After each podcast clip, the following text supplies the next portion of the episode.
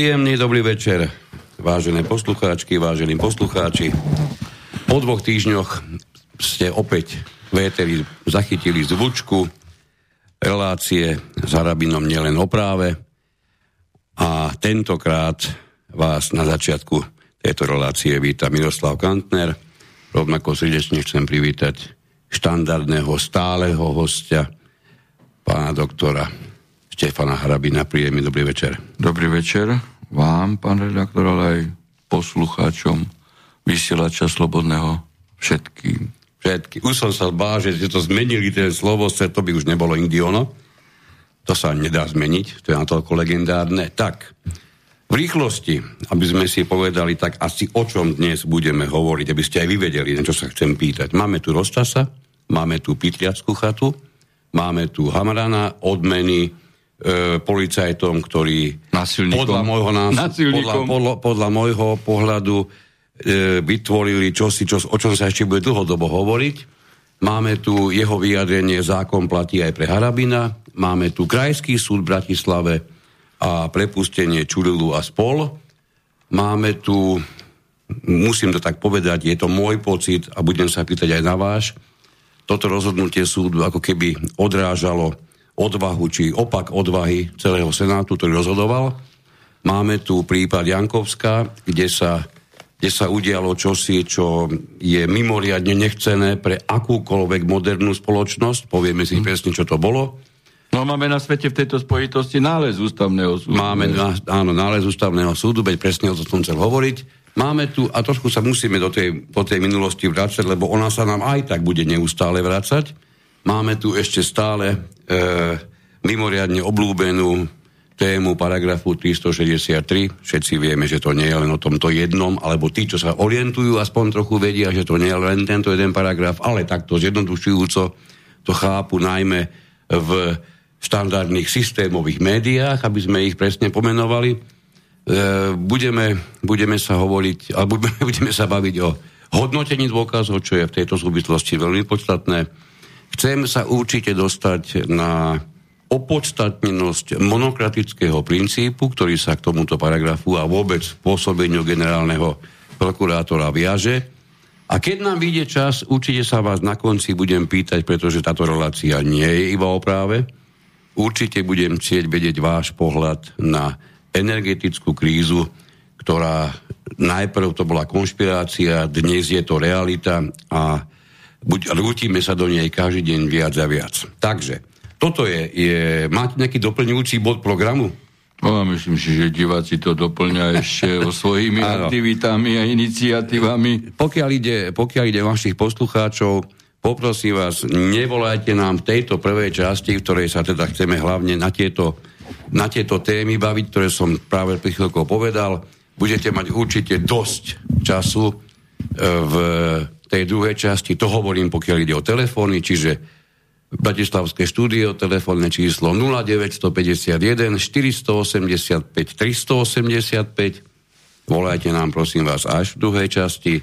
Pokiaľ ide o maily, presne naopak, píšte ich hneď, aby sme ich tu mali čo najskôr, pretože keď nám ich napíšete neskoro, nedostaneme sa k ním, to je štandard, ktorý sa opakuje pri každej relácii. Tak, vydajme sa na štartovú dráhu. Vy ste sa stali hrdinom našich obrazoviek, YouTubeových rôznych zostrihov. Vaše prehlásenie vyzlečte uniformy zrejme vstúpi ako ďalšia legenda. Popri tom všetkom ale uteká jeden mimoriadne podstatný moment. O čom ten súd bol? Čo ten súd, dovolím si povedať, spôsobil, a to tým nemyslím len pána Rostasa, ja si myslím, spôsobil v celom právnom systéme.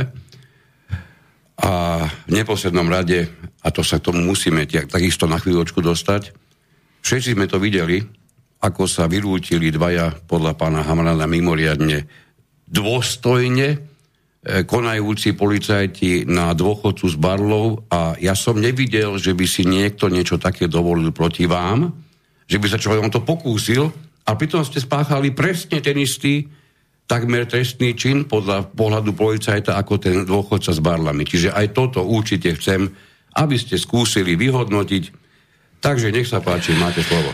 Ideme stručne, lebo rovina tohto problému v kauze Rostas je široká z viacerých pohľadov. Najprv treba povedať hneď na úvod, že proces s Rostasom začala polícia a ministerstvo vnútra vrátane Váškeho a Daňa ešte za predchádzajúcej vlády. Čiže predchádzajúca vláda evidentne hrubým spôsobom prostredníctvom predchádzajúca vláda, polícia za predchádzajúcej vlády, hrubým spôsobom zasiahla do ústavného práva na slobodu slova a prejavu a nikto v tomto smere nebol postihovaný a celá táto mašinéria dostala zelenú, samozrejme, aj cez vtedy špeciálnu prokurátora Honca, vysvetlo tam na tom pojednávaní, že práve Honc v komunikácii so Sybilom, trestným oznamovateľom, produkoval celé aktivity procesných úkonov, čo bolo zjavne v rozpore so zásadou nestrannosti, nezaujatosti, čiže on mal byť okamžite vylúčený a keď nebol, tak páchal trestnú činnosť. Aj toto akceptoval súd, ale poďme k tomu verdiktu, potom sa dostaneme k procesným pochybeniam a potom môžeme rozviesť aj otázku Rúška a tým pádom aj Mikasa, aj postupu policajtov. Len aby na všetky tie body zostal čas. No veď preto sa snažím úplne kozmicky a rýchlým spôsobom. Odsúdenie Rostasa znamená jednu vec, že Slovenská republika odsúdila Slovenskú republiku. Tu nejde vôbec o Rostasa. Rostas citoval Štúra, kreatora nášho spisovného jazyka, národného buditeľa a v podstate cez druhú polovicu 19. storočia, respektíve na rozhraní storočí, spolutvorcu Slovenskej republiky, lebo tam sa začali tvoriť už v tomto období semienka budúcej štátnosti. Čiže toto urobila Slovenská republika. Čiže odsúdenie Rostasa je jeden z ďalších krokov smerujúcich k demontáži Slovenskej republiky a teda k absolútnej likvidácii slovenskej štátnosti. Rovina právna. Rostasa nepustili do pojednávacej miestnosti bez ruška. Tým pádom zjavne mu zabránili obhajovať sa sám bezprostredne cestou zásady ústnosti a bezprostrednosti. Čiže už na podklade toho dovolací súd, pokiaľ bude ctiť právo, ale to bude pečlený senát Najvyššieho súdu, takže môžeme mať pochybnosti, či bude ctiť právo, musí byť toto rozhodnutie zrušené. Smutnú vetu ste teraz vyslovili. Zrušené. No žiaľ, ešte viacero smutných vecí je. Nepustili ho s tým, že nemal ruško. Inštitucionálne, pán redaktor. Rostas s obhajcom boli v budove Najvyššieho súdu, deň predtým boli študovať spis. Ten istý trestný spis,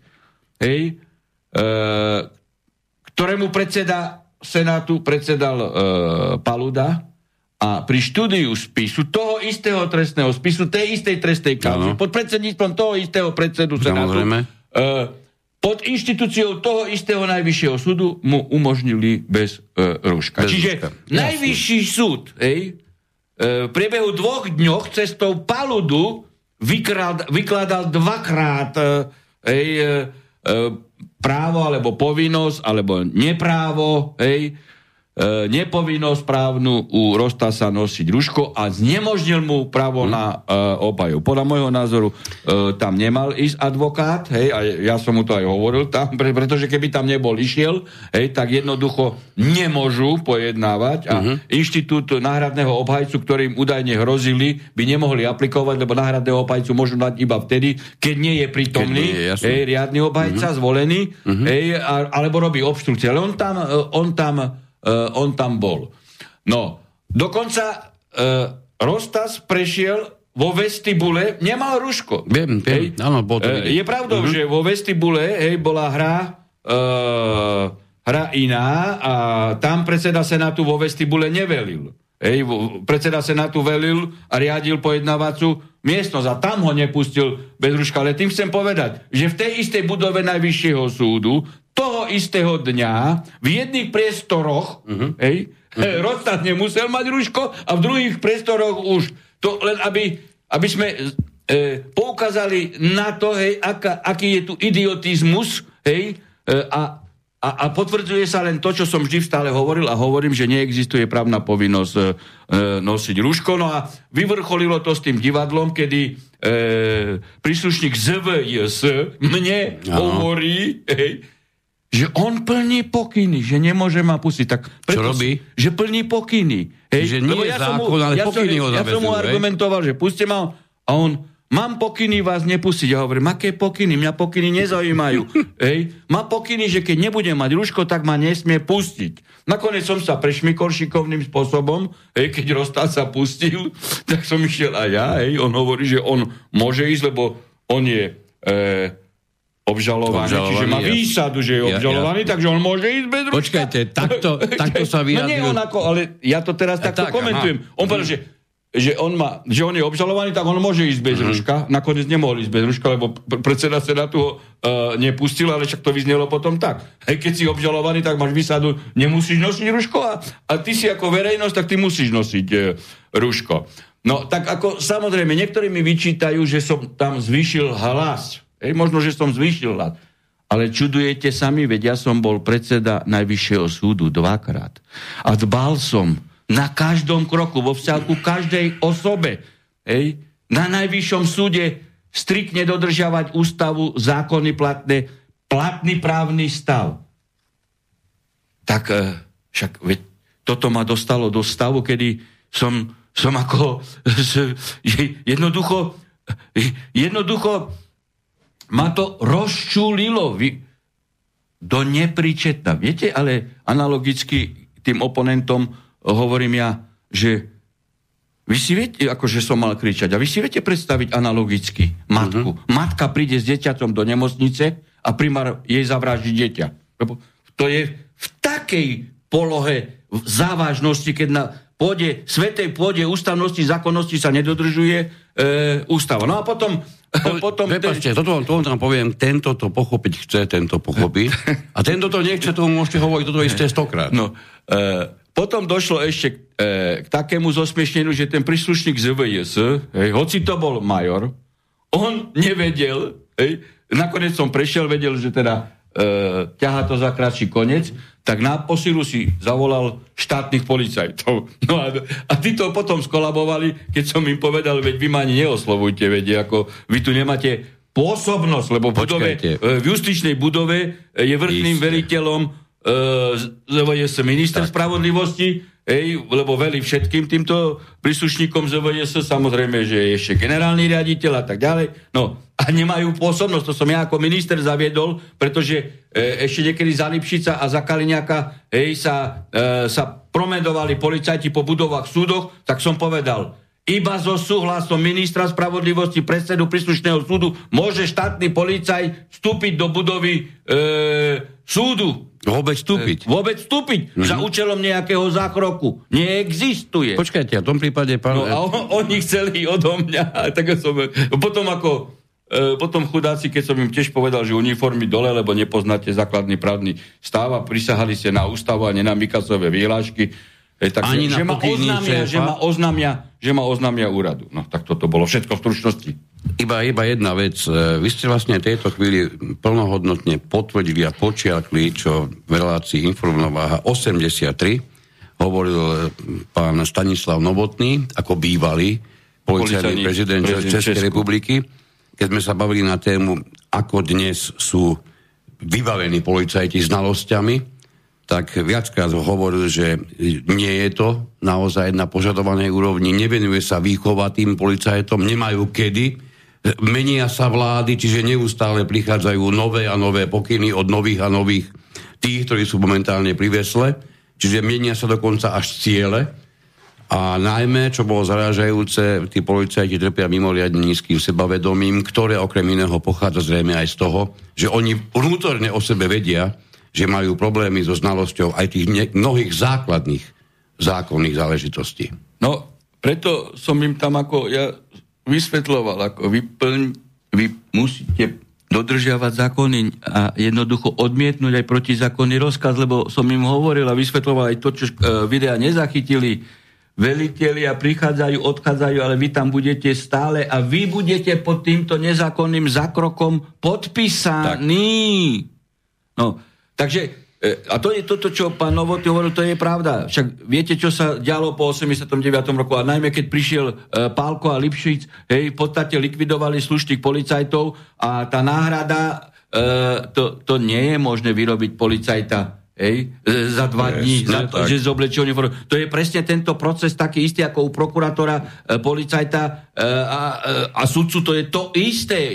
Hej, čiže učí sa od staršieho, má skúšobnú dobu a tak ďalej. Hej, a potom je proces skúšobný, hej, preverovací, takže normálny policajt potrebuje minimálne takisto ako sudca a prokurátor 3 roky, aby sa stal dobrým policajtom. A nie pustiť ich do konfrontácie a oni neoplývajú potom, hej, samozrejme dostatočným stupňom vzdelania, znalosťami, poznatkami, skúsenosťami a tým pádom padá sebavedomie. A navyše, keď aj vedia, hej, ešte navyše, že majú konať nezákonne, no tak potom je to úplne fiasko, hej. Oni si, mnohí z nich myslia, to by sa tiež toho dotkli, že žiaľ Bohu, preto sa obracajú na to, že také pokyny máme. Oni si myslia, že toto je to, čo ich ochráni pred prípadnou trestnou činnosťou, ktorú budú robiť pri plnej nevedomosti, lebo oni majú príkaz. Jediné, keď dostane takýto pokyn, daj mi to písomne. A je povinný oponovať takémuto pokynu, že je to nezákonný, neústavný pokyn. A keď dostane potom rozkaz i napriek tomu, tak potom má doklad o tom, hej, že nezákonnosť tu robil náčelník alebo riaditeľ, lebo teraz tie funkcie sa už volajú riaditeľ policajného. Áno. Policajného tak ono asi najlepšie bude vôbec tú nezákonnú činnosť nevykonávať. No tak najlepšie je odmietnúť. A nech mu dá písť. Nikto mu nedá takýto písomný pokyn. Ani jeden. Jasné. No. Čiže tento policajt teraz je v konfrontácii teraz ZVS, že kto mu dal tento pokyn? Hej? Lebo raz sa to preverovať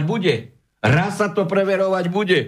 A on tam bude zaznamenaný a na videách je. Nie ten, čo mu pokyn dal a všetko poprie. Dobre. A to súvisí potom aj s tým Hamranom, lebo to môžeme spojiť tieto dve otázky, pretože práve púšťali to video v Markíze na telo, a Hamran dostal otázku, že ako je možné, že Harabin tam vošiel bez ruška, nemal, a teda, že on išiel bez ruška, či pre neho platí zákon, alebo neplatí. Hej? A Hamran hovorí, že aj pre Harabina platí zákon. Však samozrejme, že pre mňa platí zákon. Ja ako tvrdím, že platí zákon. A ja som práve argumentoval, ukážte mi zákon, hej, tomu príslušníkovi alebo tým policajtom, na podklade ktorého ja mám nosiť rúško. Veď je tu článok 13 odsek 2 ústavy, že obmedziť, to treba opakovať stále pre všetkých našich poslucháčov, aby sa dokázali brániť. Obmedziť.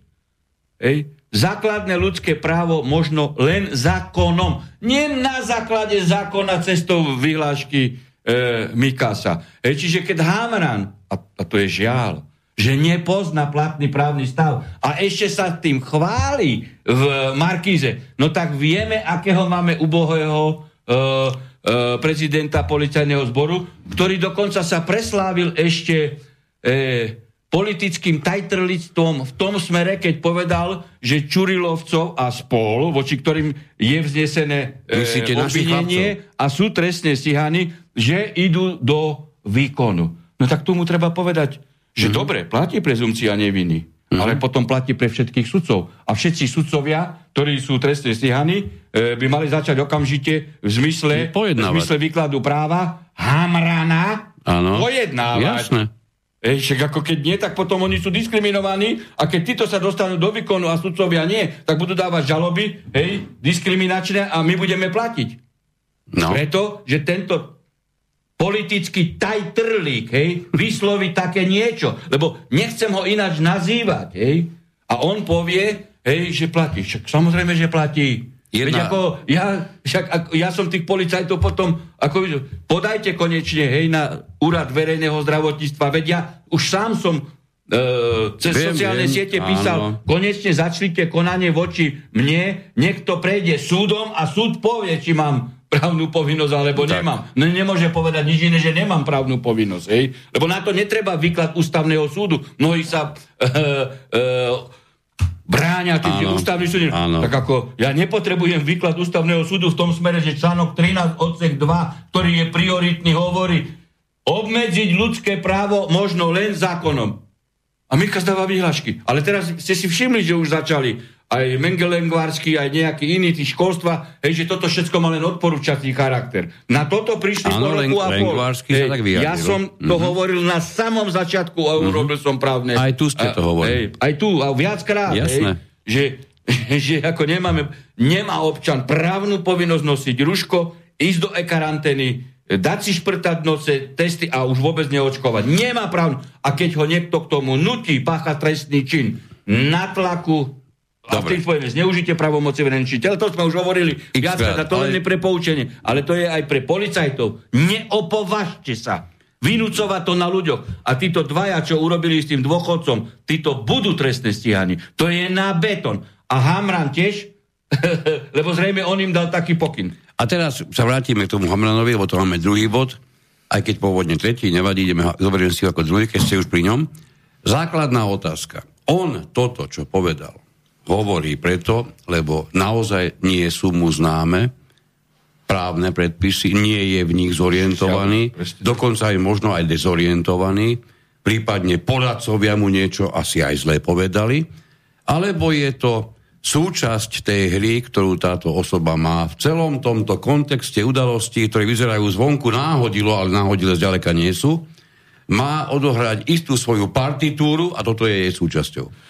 Pán redaktor, stručne. Môžeme my prezumovať, že na čele policajného zboru je človek, ktorý neovláda základy práva? Môžeme, ale bolo by to smutné.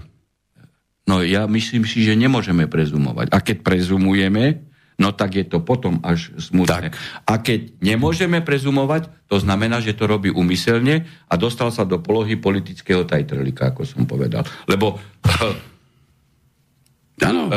mohol by som ho nazvať právnym idiotom, ale nechcem ho nazvať, hej, lebo prezumujem, že ovláda právo. Tak právny idiot nie je, ale politický tajtrlík je určite. Pozrite sa, ja som si istý, všetkými svojimi následnými krokmi alebo mnohými krokmi dokáže buď to, čo ste povedali teraz, vyvrátiť, alebo naopak... Nech podá žalobu na ochranu osobnosti. Alebo naopak, žiaľ Bohu, potvrdiť. Bude mať priestor, neviem nejaký dlhý, ale nejaký priestor bude mať a bude nám dokazovať, či skutočne je jeho úloha taká, ktorú má predpísanú a on z nejakého dôvodu ju musí zahrať takto, alebo sa naozaj vydá na cestu tej právnosti, zavádzať, alebo pomáhať, zavádzať, udržať právny štát. To všetko uvidíme. To je to, že tento človek sa nedokáže skryť. To je mimoriadne otvorená partitúra, ktorú hrá, čiže hrajú pred všetkými. A ešte keď navyše, ja na jeho mieste za seba poviem, prepáčte mi, ja by som do žiadnej markízy, ani do žiadneho iného média nevliezol v jeho situácii. Lebo všetko, čo takto povie, nech je to akékoľvek, dúfam si povedať, jedného pekného dňa bude použité proti nemu. Samozrejme, len keďže je v polohe politického tajtrlíka, tak on nemá iné východisko. Ja môžem ísť do Markízy kedykoľvek, aj do jamy Levovej, aj v minulosti sa to stalo, nikdy som pred novinármi neutekal, a mohli ma aj o 2:00 ráno zobudiť z postele. Právo je právo. Nemám s tým problém. Poďme ešte k tomu jednému, myslím si, že opäť vyjadreniu, ktoré sa dosť hlboko zapíše do histórie Slovenska, si trúfam povedať. Vyhlásenie policajného prezidenta, ktoré venoval vám ako osobe, poukázať im na to, že zákon platí aj pre vás. Čo tým chcel vyjadriť, podľa vás? Ja neviem, či chcel sa robiť dôležitý, ale skôr to vyzdevalo, keď som to, lebo ja nepozerám, nič, ale už potom tie vysielky. Ja som počul len tento rozhovor.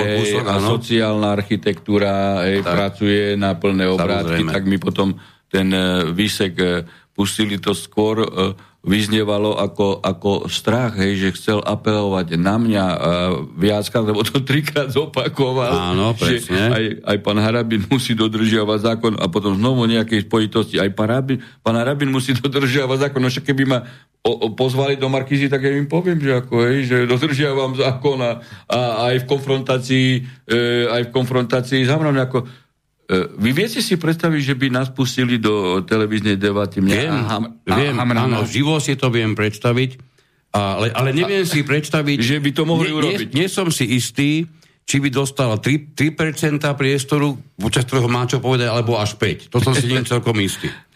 Lebo naozaj, bez toho, ja ho nemením urážať. On sa tam dostal asi on uráža sám seba. On neznalosťou uráža seba. Pre mňa, žiaľ Bohu, čím väčší priestorom bude poskytnutý, tým bude urážať viac sám seba. Lebo vyjadrenie typu zákon platí aj pre Harabina, pre mňa je takmer strelba do vlastného kolena. Hej, vytočné, nemiestné, poukazovanie, lacné. Ja by som si ho vedel predstaviť od nejakého druhoradého policajta, ale určite nie od prezidenta policajného zboru. Lebo presne ako hovoríte, keď vám skočím do reči, a kontrário, keď on ako policajný prezident plače nad tým, v podstate on plakal nad tým, že zákon platí aj pre Harabina. No keď teda zákon Harabin nedodržiava, no to prečo mňa netrestne stíhajú?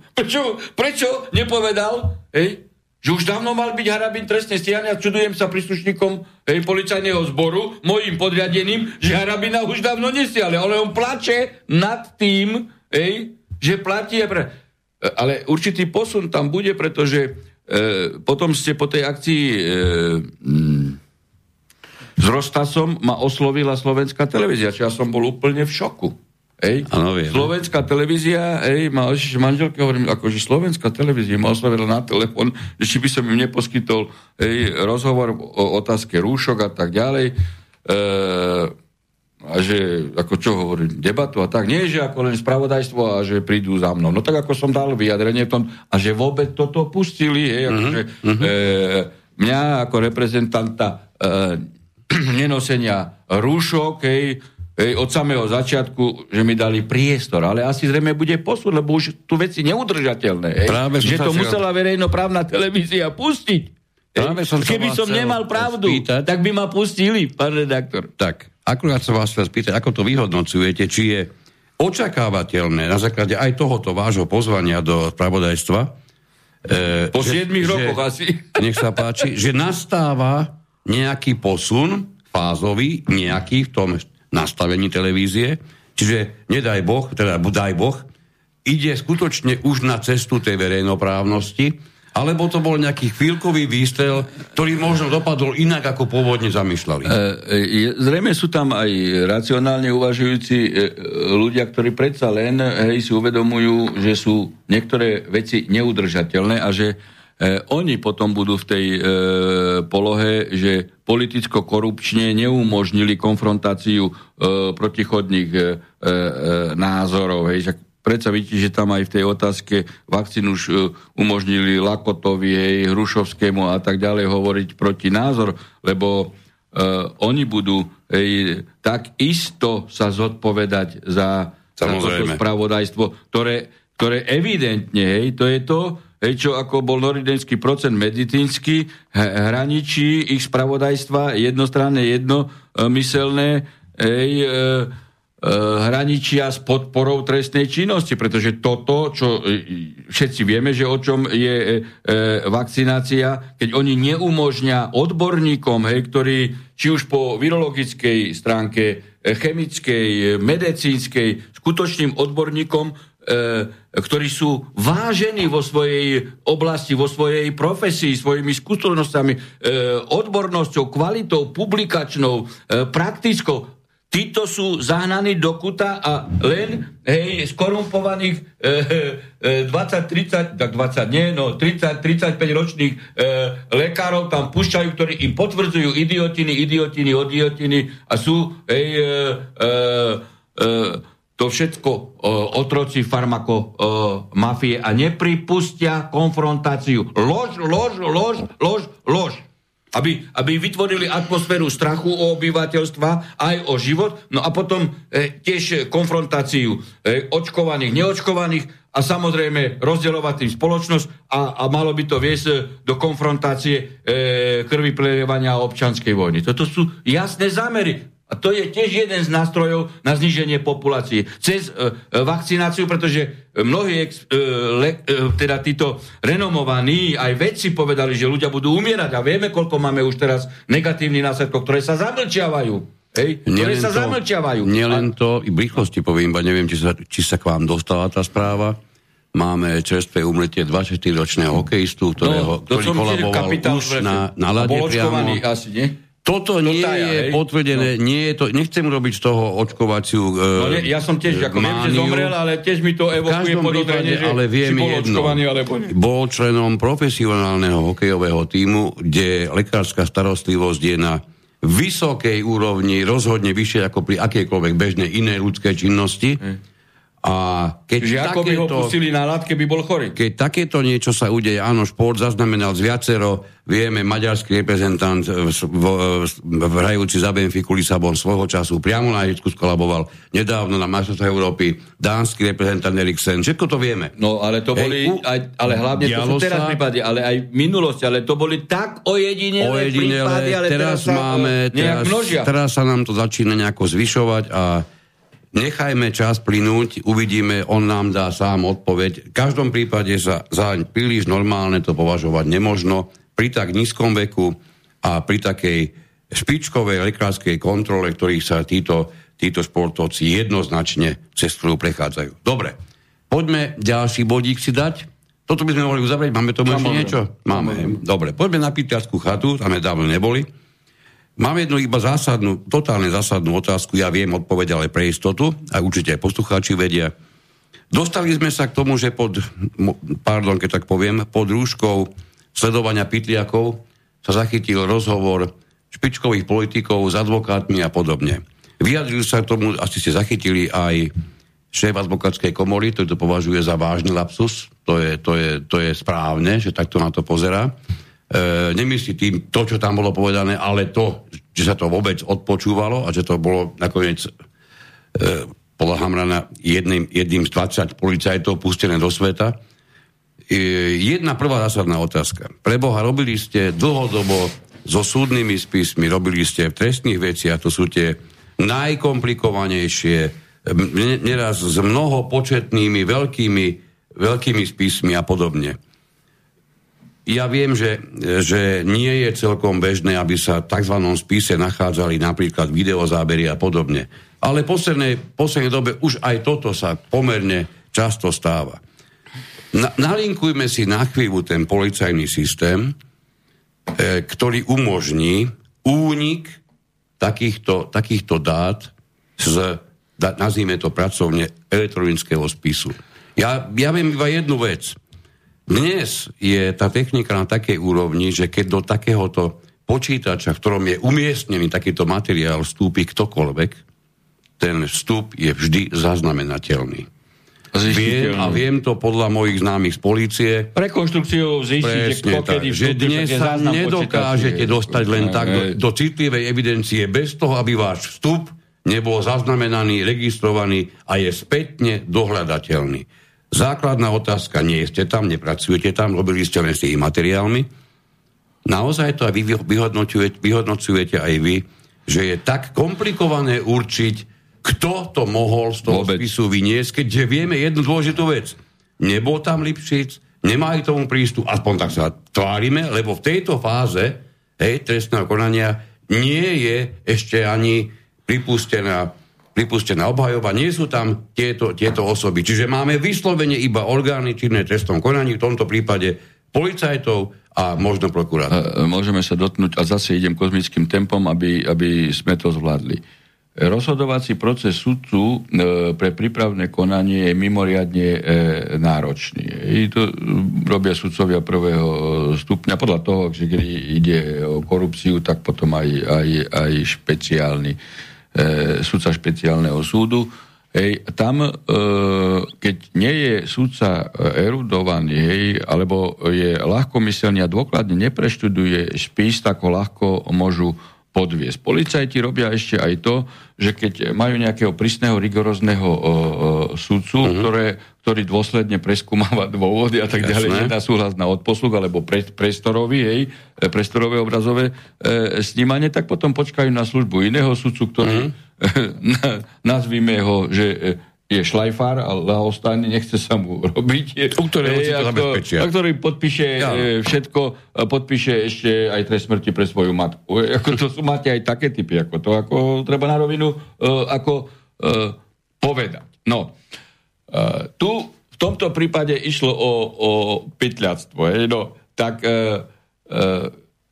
Ten sudca zrejme podľa všetkého bol asi oklamaný, keď toto urobil, alebo je to ten typ, že ľahostajne im podpísal všetko, pretože tam, aby na pytľactvo sa dosiahla určitá kvalifikácia, tak musí byť určitá škoda, čo ten kvalifikačný moment by bránil dať súhlas na odposluch. Nebudem to vysvetľovať, lebo to by sme sa dostali do prednášky trestného. To je prvá rovina. Druhá rovina, keď teda toto sa dialo, mal byť okamžite, keďže sa nič pytľackého nepreukázalo, keď už, tak všetko malo byť okamžite zničené. No ale tomuto vám povie práve pán Hamran, ako policajný prezident, že keď sa našli tieto záznamy dokazujúce podľa neho závažnú trestnú činnosť, tak naopak tie záznamy sa zvyhotovovali a sledovali sa s tým už popri pytliačtve ešte aj ďalší úmysel alebo zámer dokázať trestnú činnosť. A prečo okamžite, keď niečo to malo dokazovať, prečo okamžite už nebola začatá trestná činnosť a trestné stíhanie adekvátne v týchto veciach? Na toto ste našli niekde odpoveď? Nie, zatiaľ nie. Keby také niečo bolo, tak potom je zase on v polohe, absolútne nemôžeme prezumovať, že je tupec, právny, no tak musíme prezumovať, že je politický tajtrlík. Musíme ho nazvať policajt, lebo také niečo by ako profesionál predsa právne nemohol povedať. Tak keď ty vieš, ako policajný prezident toto, tak už by si mal adekvátne príslušné zložky kontrolovať, prečo v tejto otázke neboli začaté trestné stíhania minimálne vo veci, čo neboli. Čo neboli. No, čiže to je ďalšia rovina, ale tu treba, ja som práve o tom natočil video, tu treba sa trošku historicky vrátiť do obdobia, kedy sa začalo s manipulovaním a vyťahovaním určitých súčastí trestných spisov a začalo sa to používať ako politicko-mediálny nástroj. Nebol to náhodou súdruh Lipšic prvý? Pamätáte sa kauzu Sadiky? Ja som mal telefonát s jeho manželkou, ani som nevedel, že ona je Sadikijová. A potom, teda on sa k tomuto telefonátu dostal, lebo ho vyťahol a vyrobil potom neexistujúci telefonát so Sadikim a podhodil ho do parlamentu a tak ďalej. Vtedy, keďže nebol som odvolaný, bol pripravený návrh uznesenia, ktoré by sa prijalo a bolo koalične dohodnuté, lebo to viem, že teda parlament podá trestné oznámenie na Lipšica za vyrobenie krivého falšovaných dokladov. Nič tam to bolo zastavené vtedy. Nebolo prijaté toto uznesenie.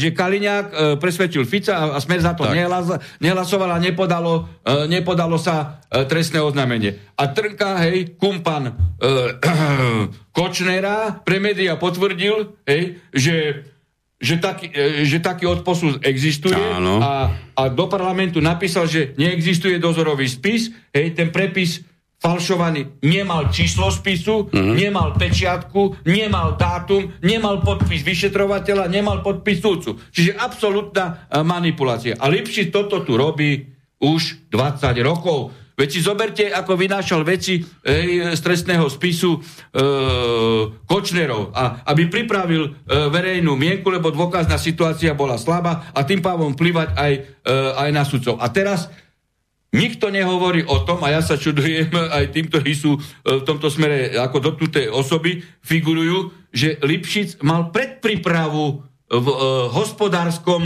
hospodárskych novinách. Hej. Začal o tom hovoriť, ešte to ani na svete nebolo. Tak. Aby v podstate tieto informácie sa mediálne ukotvili a urobil sa natlak na sudcu, ktorý mal predĺžiť väzbu. Hej. No a toto sa deje už najmenej 20 rokov. Toto nie je len Lipšicová hra. Potom sa to perfektne naučil Kaliňák s Erikom Tomášom a tiež vynášali a pušťali určité veci z trestných spisov a podhadzovali novinárom. No a teraz dobehlo to Kaliňáka. On je spolutvorca tohto systému. Samozrejme, zakladateľ je Lipšic. A to, jak ste povedali v úvode, evidentne to sa dá ľahko zistiť, čak ako, pozrite, každý trestný spis má presný režim manipulácie. Je presný rukopis, kedy bol spis u koho, to je podpísaný, preberá sa, zobral, to je tak ľahko identifikovateľné, ale ako používajú to celý čas ako politicko-mediálny nástroj, vydieračky je a tak ďalej. No, viete, keď raz niekto takto manipuluje verejnú mienku, musí mať na to dôvod, pretože ak by sa tá verejnosť prvýkrát naozaj nad týmto vážne zamyslela, ak niekto má aj osobnú skúsenosť, že niekedy v živote nahliadal do spisu, tak pri tých slovách, že nie je to ľahké určiť, a naozaj nie, že mozog sa zastaví, mraky na oblohe sa musia zastaviť, hej? To je taký nezmysel. Čiže toto 100% je súčasť vždy nejakej hry, pretože inak sa to nedá vysvetliť, tam nemáte žiadne iné vysvetlenie. Jedna dôležitá otázka, v súvislosti s tou chatou, aby sme ju nejakú uzavreli. Vy ste trestný sudca, máte pred sebou tieto dôkazy, nechcem hovoriť, že len tie, ktoré sú zverejnené, lebo samozrejme ich môže byť viac. Nebudeme skúmať, čo je prípadne v spise, ale máte pred sebou otázku, sám sebe si udávate, či toto vyhodnotíte ako dôkazy použiteľné v tej prípadnej trestnej veci, ktorú v tejto situácii riešite. No tak ako prvé, čo je, dám si pripojiť celý trestný spis, a zistím z tohto celého spisu, či to bolo zákonné, alebo nezákonné. Keď to bolo nezákonné, odpočúvanie samotné, a vyhotovovanie tých záznamov. Jaký sa režim presne vťahoval na daný odposluk a keď teda nebol znižený nezákonný dôkaz ani sa nesmie nachádzať v spise nezákonný dôkaz v inej veci, keď to vyhodnotím ako nezákonný dôkaz. Dobre, čiže nemáme istotu, čo je v spise, ale nie je to podstatné. Zatiaľ je to podhadzované verejnosti, že bolo povolené vyhotovovanie záznamov v súvislosti s pytliactvom. O žiadnom inom nemám asi ani informáciu, že bol iný dôvod. No, keď by sme vychádzali z tejto sumy dôkazov, tak ako samozrejme, že je to nepoužiteľné. A viete mi povedať, ja samozrejme všetci vieme odpovedať. A však v inej trestnej veci by muselo už predtým byť začaté trestné stíhanie, aby to mohlo byť použiteľné. To ako... Výborne. Tam aj policajný prezident poukazoval na to, že im to zapadá do očistca, hej, do inej trestnej veci, že im to začalo zrazu zapadať. Čiže vychádzajme z toho, a to je tá otázka, naozaj si myslíte, že tieto záznamy sú v takýchto okolnostiach napríklad pre ten samotný očistec použiteľné? Tam, keď som toto, čo som počul zatiaľ, som tam takmer nič trestnoprávneho nepočul. Isté, že odhľadnúť od toho, keby rovno to niekto vyhodnotil. A čo tam? Jasné, ale keby to aj rovno niekto vyhodnotil, že by nabral možno tú právnu odvahu alebo právny nezmysel, neviem, či by potreboval viac, aby to vyhodnotil ako trestnú činnosť, tak to je tá otázka, že či by to podľa vášho názoru, napríklad tom očistci, my nevieme samozrejme obsah. No veď vám hovorím, že jednoducho, keď to bolo pre potreby pytlatva a nezačali trestné stíhania už dávno predtým v týchto konkrétnych veciach, z ktorých má vyplynúť určitá informácia, tak je to nepoužiteľné. Čiže je to použiteľné len vtedy, Ak by to zaradili do očistca, kde vieme, že tie úkony prebiehajú už nejaký čas a zrejme... No, tam nič s tým nejako... Obsah neriešim, nechcem riešiť obsah. Mne ide len o samotnú použiteľnosť tých záznamov, jedine, či ako dôkaz sa môžu použiť. Pre takúto trestnú činnosť konkrétne čo obsah informácie alebo vypovedia slovne priamo súvisí. Bolo už začaté trestné stíhanie. Jasné. Dobre, máme jasné. Poďme chvíľu, toto by sme mohli uzavrieť tiež. Dáme si pesničku, čo poviete? No. Dáme jednu malú pesničku a po nej sa, vážení poslucháči, stretneme znovu. Keby sa mi to tu tak rozbehlo, ako sa to rozbehnúť má, no samozrejme, že nerozbehne. Nevadí, dáme si jednu abu, napríklad máme ju na necelé 4 minútky a potom sa stretneme znovu.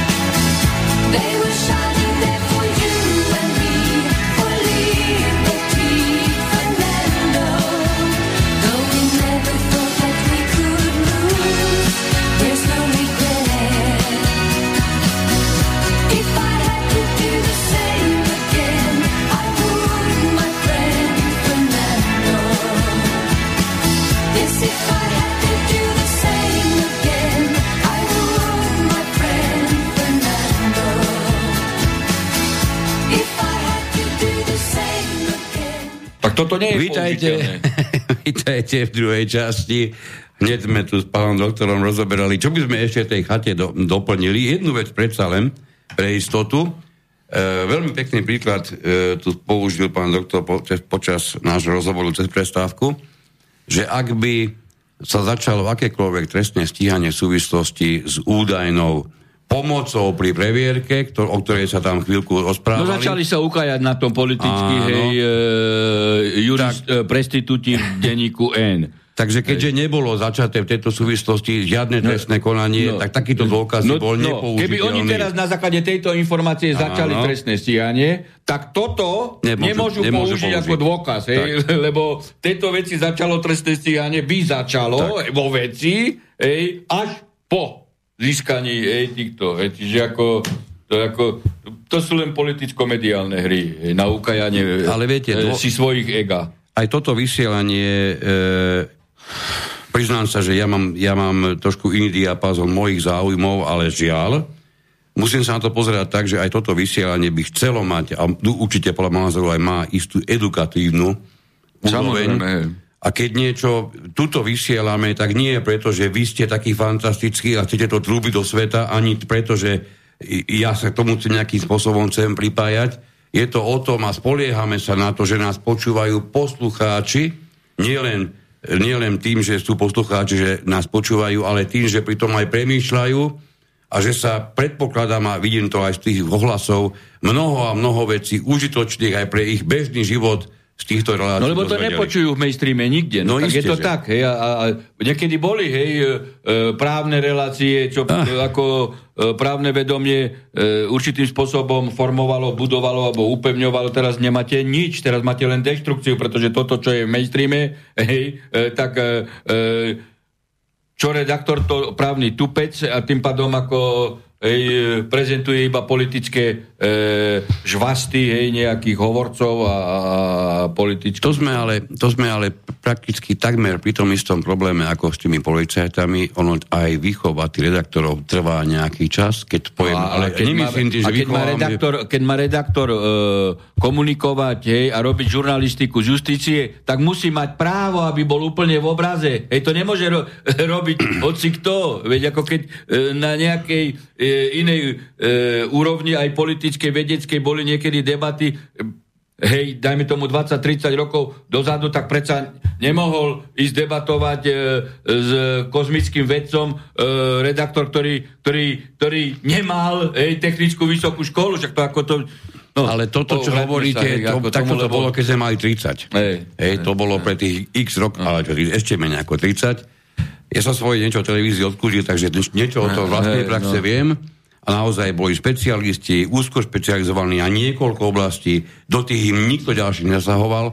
Dnes tento stav sa nedá realizovať, to vieme v redakciách, a preto, žiaľ Bohu, máme ten marazmus v médiách, aký máme. No, však to bolo účelovo, aby ohlupovali verejnosť, aby sa verejnosť ako nemohla právne formovať. Vráťme sa narýchlo k rozsudku Krajského súdu v prípade Čurilovci, lebo to je tiež veľmi významný moment, dovolím si povedať.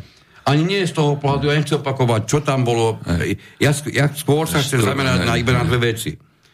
Podľa môjho názoru Krajský súd konštatoval to, na čo nemal celkom urobiť, ako keby nadprácu. A keď sa pozrieme na to, že Senát Krajského súdu robí nadprácu, tak zase je tam nejaké quibono za tým. Pozrite stručne. Senát Krajského súdu zjavne je na zvlečenie stalárov a aj... Tento, čo o tom rozhodoval, myslíte? Áno, evidentne oprem toho konkrétne fakty. Aj dokonca na trestné stíhanie. Pretože išlo o rozhodovanie v procese väzby.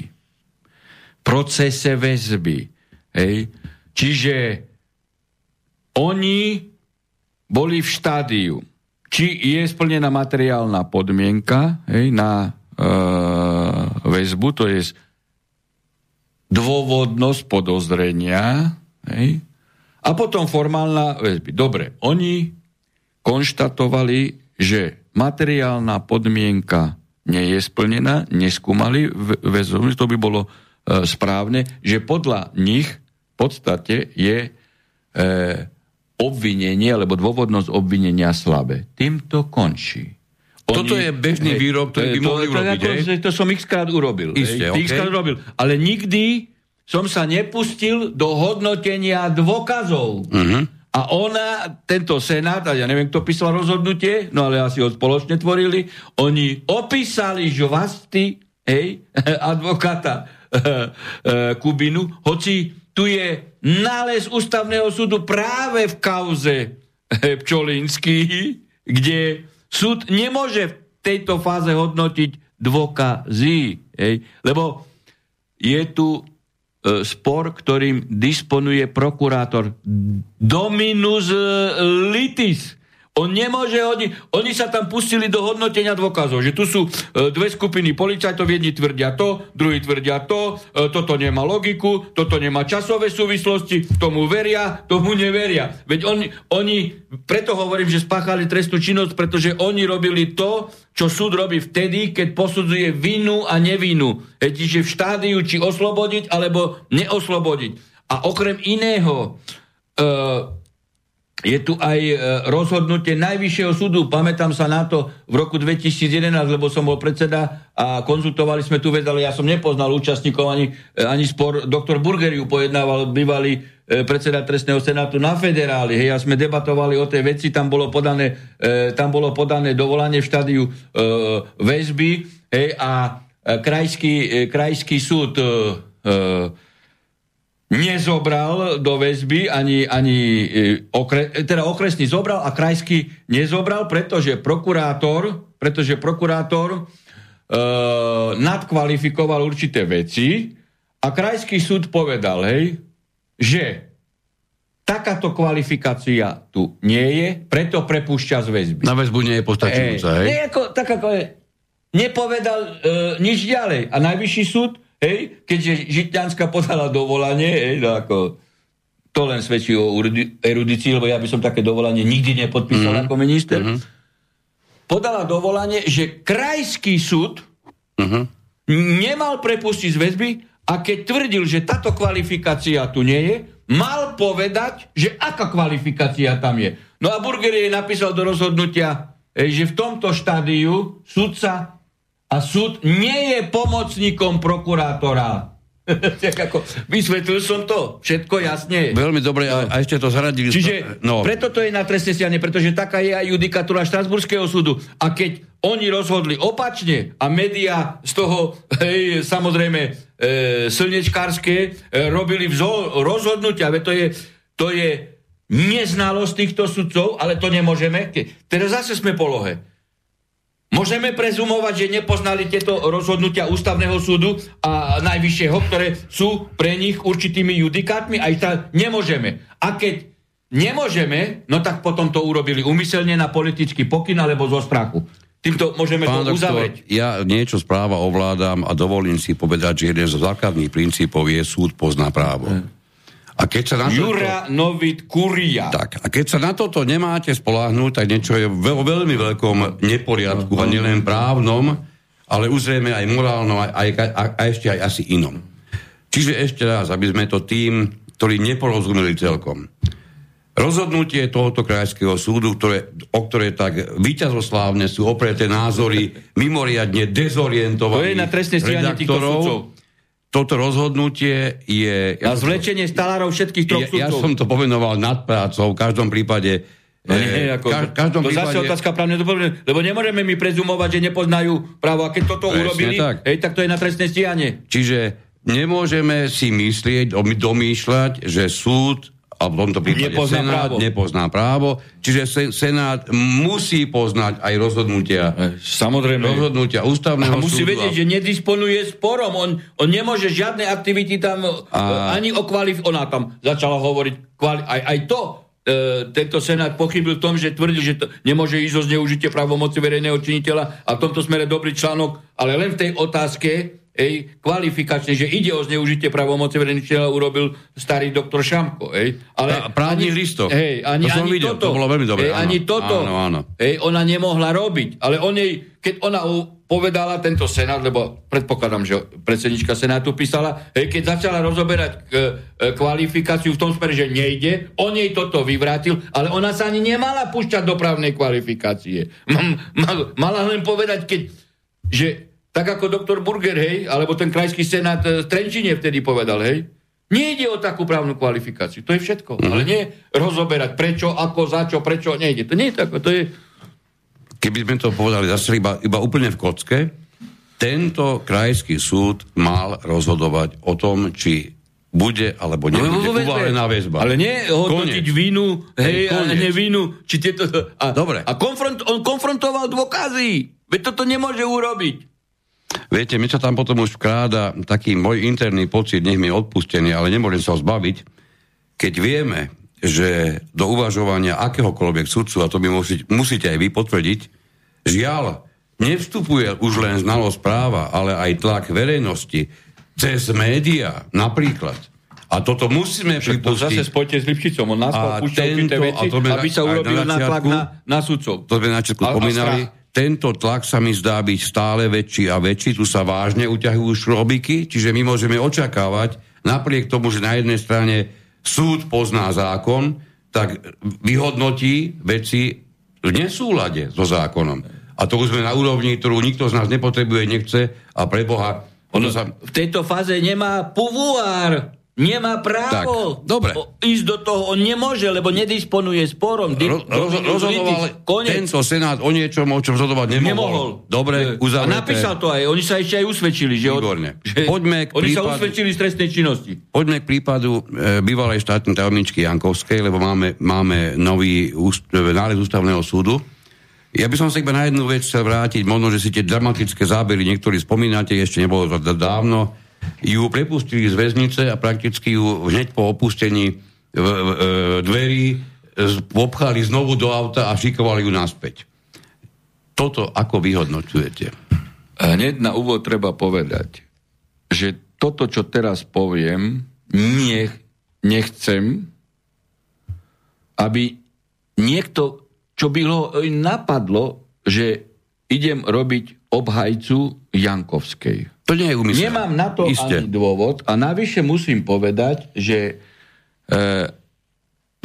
Jankovsku od určitého momentu som považoval za bezcharakternú a poviem v akom smere. A odtedy som prerušil s ňou kontakt, ja som bol predseda Najvyššieho súdu, ona išla do pozície štátnej tajomničky v roku 2012 Žitňanskej. Predtým podala žalobu diskriminačnú, hej, v tom smere odvíjala ju od toho, hej, že špeciálni sudcovia mali vyšší plat ako ostatní, čiže bola na názorovej vlne, že špeciálny súd a špeciálna prokuratúra nemá čo hľadať v našom právnom systéme. Hovoríme stále ešte o pani Jankovskej. O Jankovskej. Dobre. Lebo podala žalobu, čiže mali sme zhodný názor, že špeciálny súd tu a špeciálna prokuratúra tu nemá byť a nemôže byť robené rozdiely, hej, medzi všeobecnými, lebo ešte tí robili viacej a majú nižší plat. Čiže mala taký istý názor, lebo ináč by tú žalobu nepodala. Viem, hej, že mala taký názor, lebo to aj konzultovala so mnou, keď dávala tú žalobu a odvíjala to od týchto argumentov. Prišla do funkcie, hej, štátnej tajomničky a okamžite stiahla tú žalobu.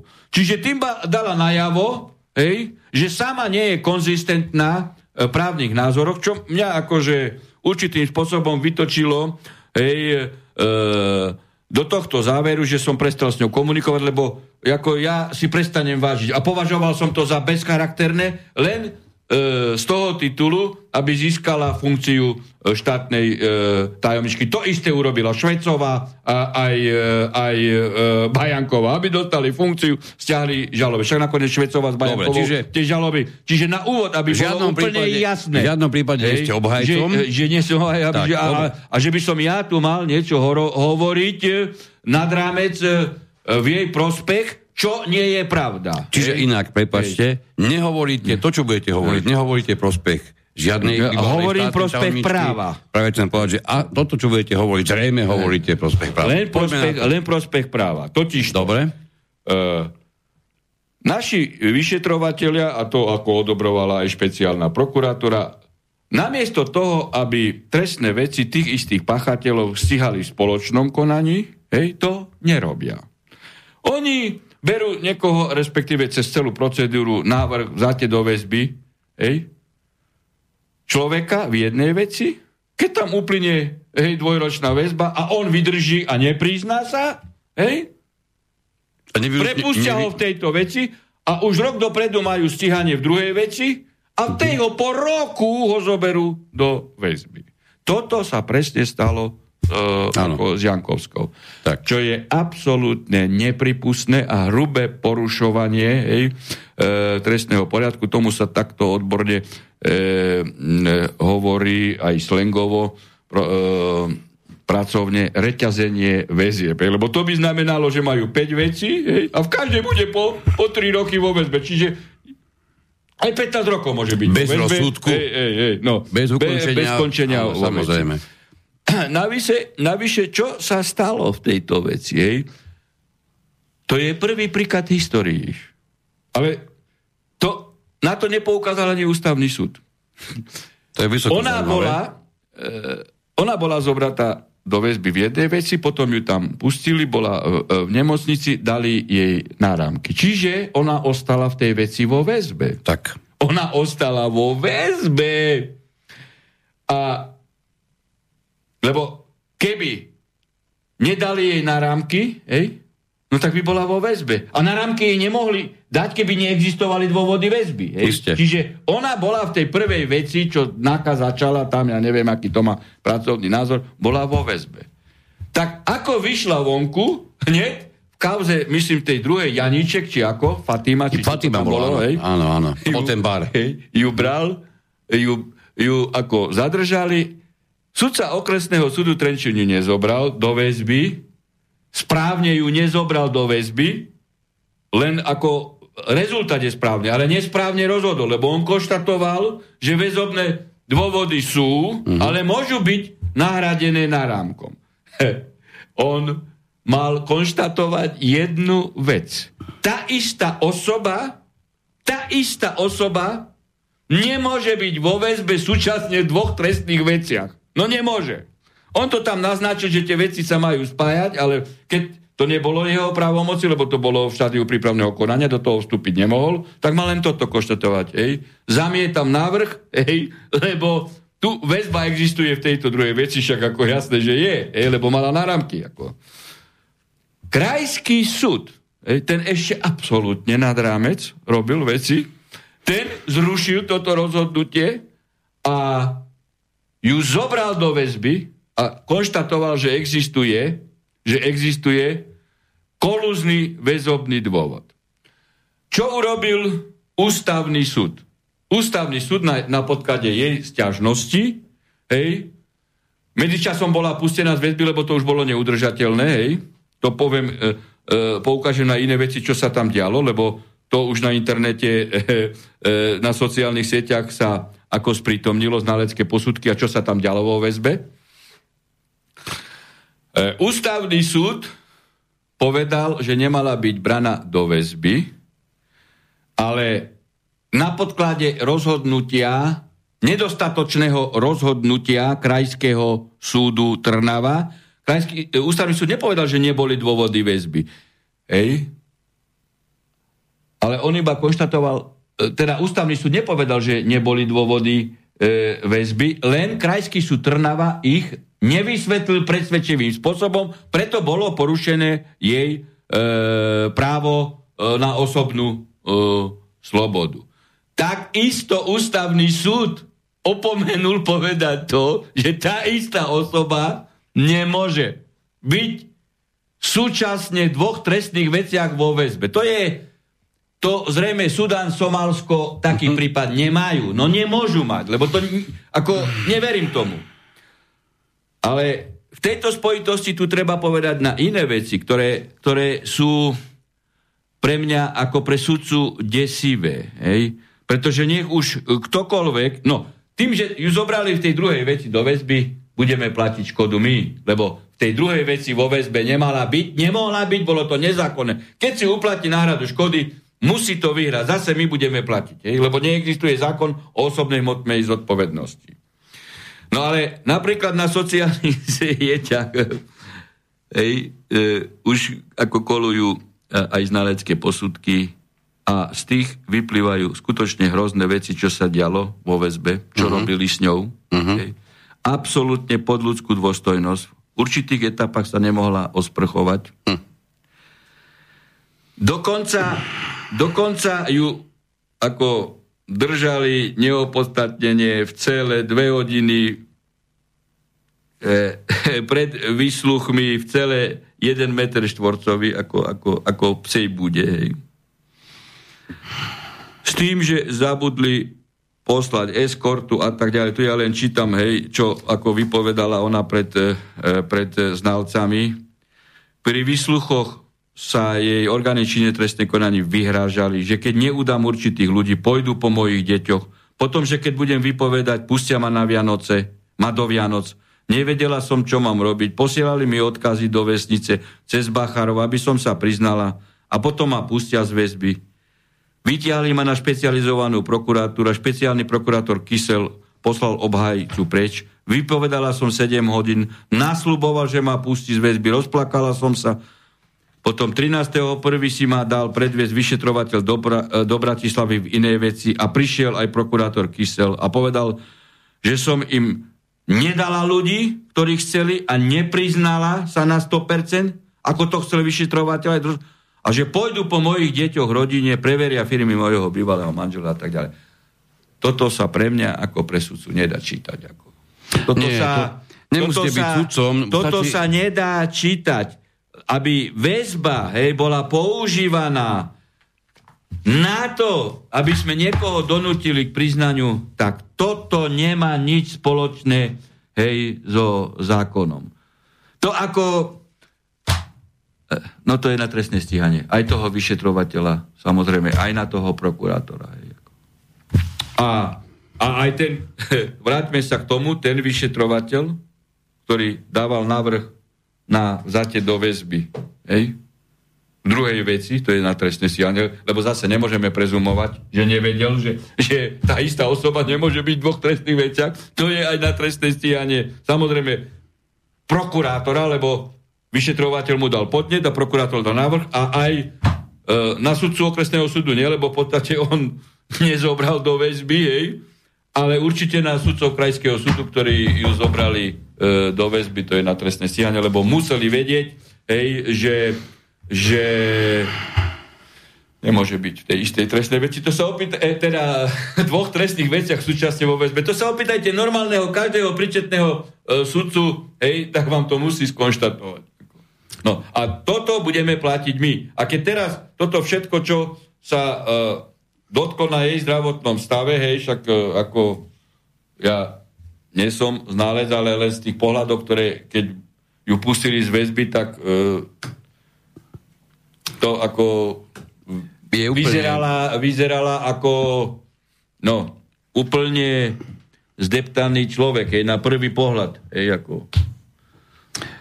No, ani neviem, kedy sme naposledy. Ale ja nedokážem posúdiť jej zdravotný stav, hej, ale keď toto s ňou robili, no tak to ako... To je, hovorím, to je na trestné stíhanie. Ešte raz opakujem, Jankovsku som charakterizoval na úvod. Že ja nemám dôvod, hej, ja nemám dôvod hovoriť niečo, čo by malo jej prospeť. Ale som povinný poukázať vždy u každej osoby, aj keď ho ja, dajme tomu, nemám v láske, že nezákonno sa nesmie diať na nikom. Nesmie. Nesmie. Hej. To je cesta do pekla. Pekla. No, myslím si, že v tejto chvíli ste množstve ľudí mimoriadne dvihli tlak, lebo... Je to otrasné, je to do plaču, aj keď ide o človeka, ktorého vy nemáte rád. To je nepodstatné, pretože toto by som nemohol dopriať ani najväčšiemu nepriateľovi iba z jedného uhla pohľadu. Buď to ctím istú spravodlivosť a istý poriadok a naozaj ho ctím, pretože ak je neporiadok, je veľký vážny problém, potom už naozaj nastúpi len hrubá sila, nič viac, to ideme naspäť do čias Američania vedia divokého západu. Inkvizícia, upalovanie, pozory. A v našich podmienkách ešte hlbšie časovo, čiže, pardon, toto nemôže byť správnou cestou. A keď len toto sa zoberieme ako základ, musíme mimoriadne vážne odsúdiť všetko toto, čo ste tu povedali. Toto sa môže naozaj stať každému. Presne tak. Každému. No, a hovoríme, veľakrát sme tu použili pojem prípravné konanie, množstvo, dovolím si povedať, dosť pre niekoho aj ťažko pochopiteľných, pre istotu, povedzme si, trestné konanie. V jednom bode začína, v druhom bode končí.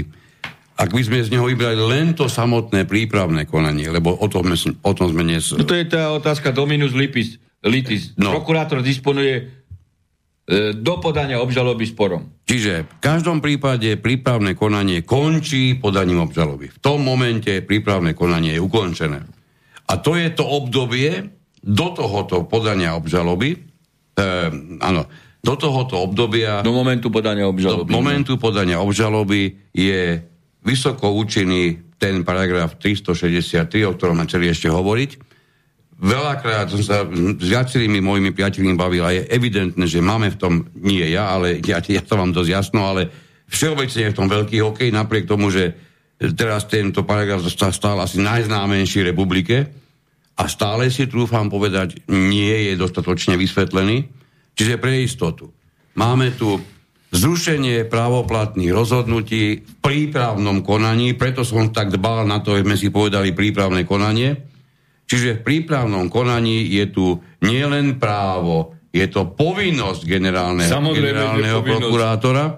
Ako náhle je zistená nezákonnosť, musí on nielen, že si vyberie, on musí zasiahnuť. Keď nezasiahne a predlžuje po zistení vedomosti, že ide o nezákonnosť, keď ju nelikviduje, ano, tak je spoluautorom nezákonnosti, ktorá sa nabaluje a navyšuje škodu, tak, ktorá môže trvať aj 2-3 roky a potom skončí oslobodením a my budeme platiť. Takže on je povinný likvidovať nezákonnosť. Aj s rušením právoplatných uznesení obvinenia. Veľmi podstatná vec a do tohoto ešte, prepáčte, musíme zaradiť môj prakticky posledný bod programu. Ten princíp monokratický princíp, prečo sa uplatňuje, kde je jeho zmysel, kde je jeho význam, lebo sme si vypočuli najmä o tých, nazveme to, systémových médií, že sa v rukách generálneho prokurátora sústredila velikánska moc a prakticky akoby jeden človek rozhodne o tom, že spláchne úsilie celého tímu ľudí, ktorí sa tým podielal a tak ďalej. Odkryjme to pozadie, to, čo nevysvetľujú tieto systémové médiá, pretože tu je systém monokracie. Toto dajme do tohoto vysielania, nech máme v tom jasno. Je to ľahko vysvetliteľné a my sme to už, pán redaktor, tu rozoberali. Keďže sa sprítomnili aj v Európe, a nielen u nás, skúsenosti, cestou kreácie funkcie generálneho prokurátora a cez monokratický systém, že niekedy neprofesionálny človek v takomto úrade podľahne tlaku politikov a teda tú funkciu cez monokratický princíp, lebo niekto musí byť na vrchu a musí povedať, či je to tak, alebo nie je to tak. A dochádzalo aj takým veciam, že cez tieto neprávne, nezákonné iné, politické minimálne motivy niekoho, podľahol tlakom a teda zlikvidoval trestné stíhanie aj také, ktoré malo byť. Čiže zlyhal ľudský faktor v pozícii generálneho prokurátora, čo by sa nemalo stávať. Alebo nestíhal niečo, čo by sa stíhať malo. Alebo sám generálne tak preto sa začali vytvárať vo vývoji právnej vedy, ale aj právnej praxe inštitúty súkromnej obžaloby, aby ten generálny prokurátor a prokurátora ako taká nechce niečo stíhať, že už ten generálny zlikviduje začaté, alebo vôbec dá pokyn, aby sa nezačalo, tak poškodený má možnosť dať súkromnú obžalobu a tým pádom nie je to odvislé na tej funkcii jednej, ale potom traja sudcovia na prvom, alebo jeden, keď je samosudcovská, traja na kraji a traja na najvyššom súde rozhodne, či bol alebo nebol. To je jeden možný kontrolný mechanizmus. Hej. No a potom, keď sa ukáže cez tú súkromnú obžalobu, napríklad Rusko, Francúzsko to má, dobre sa to osvedčilo, však som to chcel navrhovať, tomu sa už nebudem, nie že som to chcel presadiť, aj a to zabránil tomu Kaliňák, hej, zase vo vláde škodná, hej, Smeru. A podľahol tomu Fico. Druhý mechanizmus je, hej, aj pri neexistencii súkromnej obžaloby, keď... Čiže v našom prípade? V našom prípade, no. Hej, poškodený môže podať ústavnú sťažnosť, hej, že bol obeťou trestného činu a štát, hej, ktorý tu je reprezentovaný cestou zásady oficiality a monokratický princíp prokurátorov, to nežaloval. No a vtedy rozhodne, a to už sa v Česku stalo, hej, a tam je tá istá situácia. Áno, tiež nemajú súkromnú obžalobu. Že nemajú súkromnú obžalobu. Hej, že ústavný súd povedal, že boli porušené práva poškodeného, hej, lebo štát nestíhal páchateľa. No a tým pádom už je jasne povedané, že ty, generálny prokurátor, ty tam nemáš čo hľadať, lebo si nestíhal. Hej. Tam je... No, čiže lepší mechanizmus je, lebo toto je okamžitá, hej, náprava, hej, cestou súkromnej obžaloby. Cez ústavný súd to je také na dlhšie lakte. No a preto vidíte, aj teraz prebieha diskusia v tomto smere, hej, napadajú Žilinku, pritom konal zákonne, hej, pretože keď raz boli nezákonné dôkazy, tak ako inému nezostávalo, lebo on už by potom participoval na nezákonnosti sám, lebo už vedel. Hej. Prepáčte, no. Toto je tá najpodstatnejšia časť, odpustite mi to, musíme to zopakovať a zdôrazniť. Ešte raz, ja som tým začal. Generálny prokurátor si na základe svojho postavenia nemôže vyberať, či bude alebo nebude v nejakej veci, o ktorej sa dozvedel, že je porušený zákon, či bude alebo nebude zasahovať. Na základe toho paragrafu 363 on má povinnosť. Samozrejme, ešte, a v prípade, ak sa, a teraz je úplne jedno, prepáčte mi, iba jedno som chcel, pre výsledok je úplne jedno, či zabudol, nechcel, bol médiami tlačený, je totálne jedno. Aký mal dôvod, že v niečom nekonal, pretože výsledok je stále rovnaký. On nekonal, alebo naopak konal, ale zase záujme niekoho a tak ďalej. Čiže v každom prípade je nepodstatné, aký bol dôvod, dôležitý je výsledok a ten je pre nás... To ste, ja viem, že ste to aj na našej relácii viacnásobne opakovali. Súkromná obžaloba je evidentne niečo, čo tu vážne chýba. A v každom prípade, tuto nie je výber generálneho prokurátora, či môže, alebo nemusí v tom konať. On konať musí. Ak nebude... Ak nebude sám koná nezákonnosť. Keď dostane podnad a vedel o tom a nelikvidoval nezákonnosť, tak už participuje. Ale tu zase treba sa vrátiť... Tu sa zase treba vrátiť k tomuto rozhodnutiu Krajského súdu v kauze Čurilovci. Hej? A niektorí tvrdia teraz v spojitosti so Žilinkom, že on nemôže hodnotiť dôkazy. Že len súd môže hodnotiť dôkazy. Takú tupinu som už dlho nepočul. Hej? Pretože v tomto štádiu súd nesmie hodnotiť dôkazy a práve pred podaním obžaloby aj vyšetrovateľ, aj dozorujúci prokurátor, aj nadradený prokurátor, aj generálny prokurátor sú povinní v každom štádiu hodnotiť dôkazy, pretože disponujú sporom a oni hodnotia dôkazy, či vôbec pristúpia k podaniu obžaloby. Hej, lebo vyhodnotia to tak, že to na súde neprejde, hej, tak ako nebudem podávať obžalobu, lebo budem pokračovať v šikanovaní, budem trvať... trestný proces dlhšie a tým pádom oslobodený v budúcnosti obžalovaný bude uplatňovať Čiže už väčšiu tupinu v každom štádiu je orgán činný v trestnom konaní povinný hodnotiť dôkazy. To je dačo strašné, čo tuto produkujú účelovo selektívne, hej, ten sudca môže, čo nemôže a on nemôže, čo musí. Jednu zásadnú vec by som chcel vysvetliť, lebo viem, na to sa narážam mnohokrát. Totižto ľudia nemajú jasné v tom, aký je rozdiel... pod dezinformáciou mediálneho selektívneho prístupu. Keď sa podá žaloba na bežný súd, tam totiž to ide o to, že žalovaná strana a tá, čo je žalova, teda ten, čo žaluje a ten, čo je žalovaný, ani na jednej strane nestojí štát prostredníctvom svojich na to ustanovených orgánov. To sú prakticky dve civilné súkromné osoby. Jedna žaluje druhú. No a tam každý má dôkazné bremeno vo svojej a žalobca má dôkazné bremeno. Tak, keď nastupuje trestné konanie, tak je to vždy postavenie štát proti niekomu. Čiže štát má svoje právomoci, ale zároveň má svoje povinnosti, keď povieme štát. Medzi tie povinnosti, a najmä pokiaľ ide o prípravné konanie, je zabezpečiť dostatok dôkazov, aby vôbec ten zákonných dôkazov. Samozrejme zákonný. A to je práve ten princíp, že keď sú nezákonné, tak to generál musí zastaviť. No, tak toto sme si, dúfam, vysvetlili tak, že aj tí, čo dnes možno trochu nechápali. No tak sa vrátime ešte na budúci raz. Ale uvidíme po toho, čo nám budú písať. Keď sme pri tom, čo nám píšu, máme ešte zo pár minútiek, skúsme prejsť tie najpodstatnejšie a tej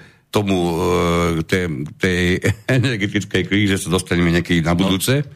Máme tu nejakých pár mailov, ktoré stoja za to. Poprosím vás, naozaj nedokážeme cez túto reláciu riešiť žiadny vás súkromný problém, čo vás, kde, prečo, kto zastavil a tak ďalej. Nie je to dobré. Jedno snáď z toho možné, lebo to stojí za to. Zastavili ma policajti pri bežnej kontrole, doklady a test na alkohol, to by bolo v poriadku, mali asi akciu. Jedine, že mali akciu, lebo inak na alkohol by ho kontrolovať nemohol. Keď mali akciu. Keď skončili svoju činnosť, začal som sa pýtať ja. Priznám sa, že v tomto bode ma ten mail zaujal, lebo to nie je bežné, hej? Prečo stoja, parkujú s autom a odstavujú auta na zastávke autobusu pre MHD, Mestskú hromadnú dopravu, a aj prímestských spojov? Odpoveď bola dosť príznačná, terajšej úrovne polície, nás tu poslali. To je presne totožné, čo ste hovorili, dostal príkaz. Tak som im povedal, či nemajú vlastný rozum, či treba zavolať druhú hliadku, aby túto hliadku pokutovala, lebo je to abnormálne, hej. No, takže tam bolo ich vyjadrenie, že keď príde autobus, tak oni uhnú. Krajské mesto, jeden z hlavných ťahov, 20. hodina večer, chudáci mladí chlapci svoj mozog nezapínajú. Pekný večer pod iniciálami JF nám to prišlo. To len svedčí úrovne kvality policajného zboru a o rýchlo vykrme, hej, ako ľudí, ktorí sa dostávajú do uniforiem a sú nositeľmi štátnej moci. Pretože sú nositeľmi štátnej moci a aplikujú štátnu moc. A navyše aj ich prípade môžeme prezumovať, že poznajú zákon. Musíme prezumovať, ako ináč by nemohol dostať uniformu. Presne tak. Veď sudca nemôže dostať talár, keď nepozná zákon. A takisto prokurátor. Otázka. Za zákrok na toho invalidného dôchodcu Prievidzi chce Hamran tých policajtov odmeniť, čo by na to. To sme viac menej rozobrali. To je na trestné stíhanie tých policajtov. Áno. A verím, že tí policajti budú trestné stíhaní a keď ich kryje policajný prezident, tým pádom dáva všetkým najavo, že treba ľudí hlušiť hlava, nehlava, byť ich, vlačiť po zemi. Ej, len preto, že si uplatňujú svoje práva. Tak to je ako vypovedacia hodnota terajšieho policajného prezidenta. Ale keď si myslí, že takýmto prístupom si získa rešpekt, autoritu, tak je na ťažkom omyle. Treba mu povedať, že ako skončil jeho predchodca Kovážik. Čiže trestného stíhania za tieto veci sa on v krátkom čase dožije. Dajte si prosím vás sluchátka, máme jednaký telefonátik. Príjemný dobrý večer. Dobrý večer vám. Pozdrav Matej z Chicaga. Nech sa páči. Pozdravujeme. Mám pytanie na pána Harabina jedno. Čo je na tom pravdy, ak je na začiatku rozprával, nie dnes, ale už pred pár mesiacmi, že vládu mohla položiť opozícia tým, že by zlikvidovali sa, že by odišli z toho. Či na tom niečo pravdy? Myslíte z parlamentu? Je to čistá pravda. Veď si zoberte právny stav a ústavu. Keď oni zdajú sa mandátov, opoziční poslanci, a zabezpečia, aby nenastúpili náhradníci, tak štátny orgán, v tomto prípade parlament, zaniká, končí a musia byť predčasné voľby bez referenda, bez divadla s ústavným súdom. Veď vidíte, že toto nechcú urobiť. Veď toto som povedal na to, čo som video.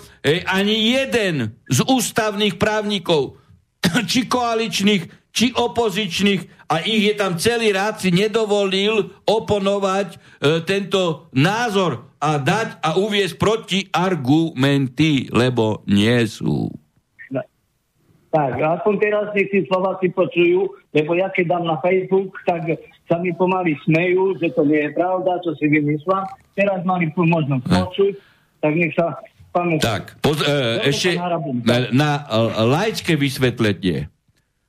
Môže existovať vaše manželstvo s manželkou, keď vám manželka zomrie? Môže? No nemôže. To je, aby som aj pre idiotov toto vysvetlil. Máte trojčlenný senát, hej, súdu, alebo päťčlenný senát.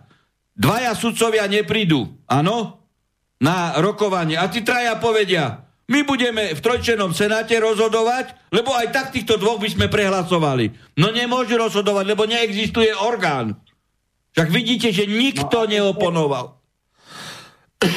A ešte, pán Harabin, čo vy na to, čo dneska vypotil minister zdravotníctva, že tie okresy, ktorí sú v čiernom, aby sa dali zaočkovať, že by ich bolo očkovaných nad 50%, takže ich zmášli do inej farby. No blbosť prvej triedy. Pozrite, toto, čo celé sa deje s COVID divadlom, to je jasné na preformatovanie sveta, na zlikvidovanie drobných stredných živnostníkov, na preformatovanie ekonomik a likvidáciu malých štátov.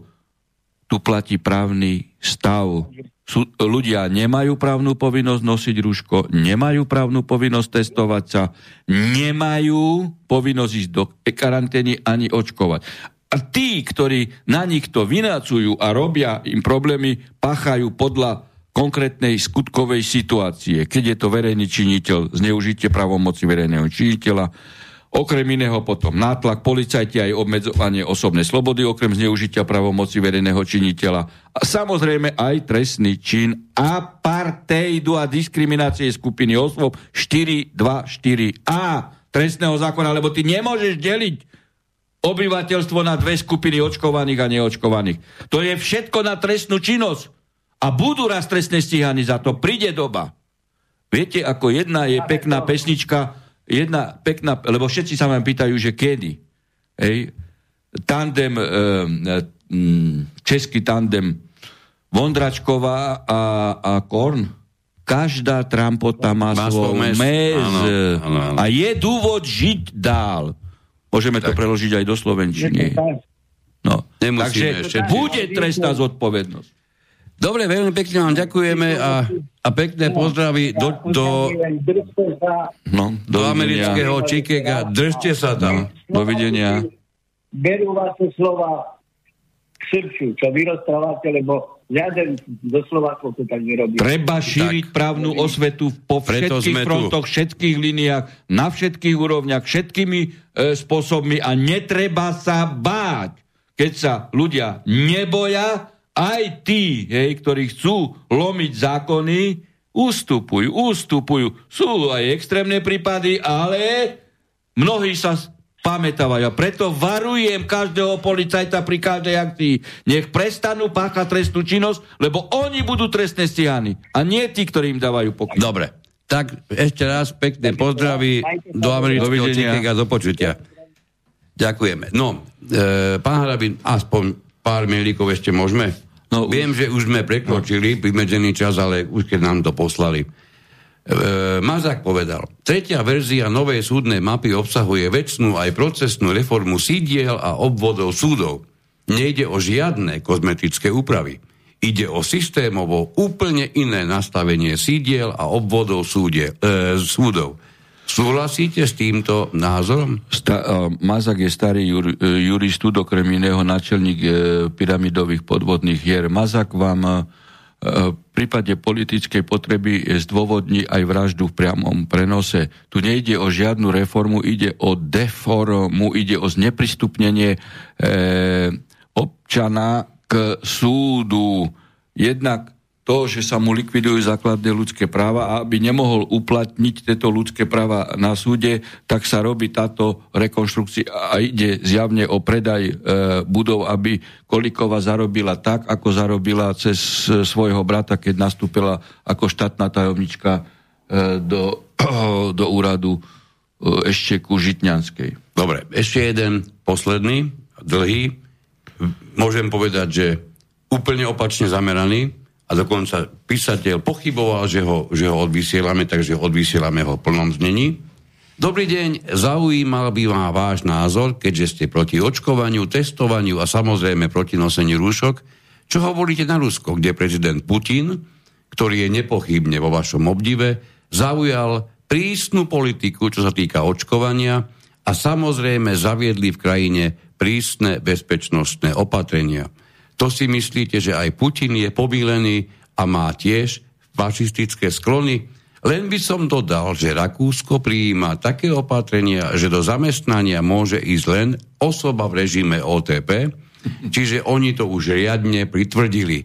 Podľa vás aj Rakúšania sú pomýlení. Samozrejme, že tých krajín s prísnymi pravidlami je viac, nebudem ich teraz menovať, len by som poprosil názor na Putina a jeho opatrenia a tiež napríklad na susedné Rakúsko. Pekný večer a verím, že položíte túto otázku pánovi Harabinovi.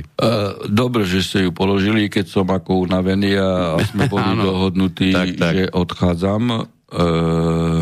Zodpoviem ju, hej, bez najmenších problémov. Situáciu v Rusku treba vnímať v kontinuite a v komplexne celej globálnej situácie na svete, pokiaľ ide o COVID divadlo. Treba povedať aj to, že ja by som sa nikdy nedal očkovať ani vakcínou Sputnik. Keď by som sa mal dať očkovať, tak jedine vakcínou kubánskou, lebo viem, že tam americké farmakofirmy neprenikli. Do Ruska prenikli v 90. rokoch za doby Jelcina, Gajdara, Čubajsa a spol. A teraz, kubánske zdravotníctvo nám vyššie na mimoriadne vysokej úrovni. No, to je lebo vakcína má svoj vývoj, že sa musí určité etapy odskúšavať a tak ďalej. Tu nejde o žiadne vakcíny, tu sú len experimentálne pokusné roztoky, ktoré sa používajú a my vidíme, koľko máme už úmrtí, negatívnych dôsledkov a tak ďalej. A vakcíny sa môžu používať, teda skúšať cestou skutočne dlhšieho obdobia a za to sa ľuďom platí, aj platilo, či súhlasia a tak ďalej. No, ale toto nebudem. A teraz na situáciu v Rusku. Vy vôbec sledujete situáciu v Rusku?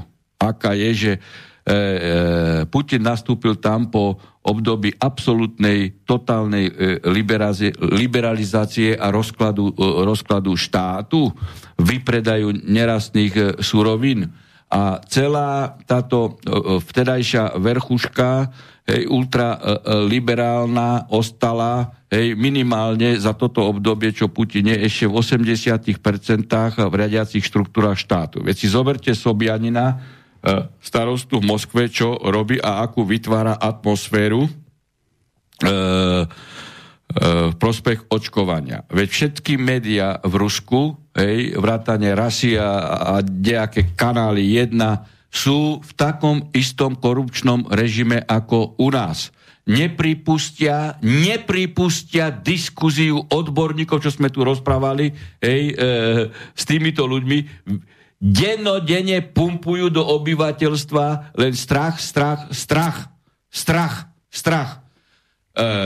V smere, že keď nebude lockdown, že keď sa nepôjdu očkovať. No a tým pádom sa dosiahol aký efekt? Že časť obyvateľstva z toho má samozrejme strach. Samozrejme, že má strach. Má obavy. Vytvárajú sa takisto trecie plochy medzi očkovanými, neočkovanými a to je samozrejme základom na čo?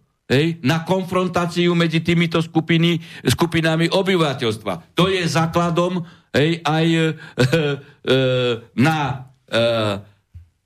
konfrontáciu, ktorá môže vyústiť do fyzického násilia a do občianskej vojny. A to je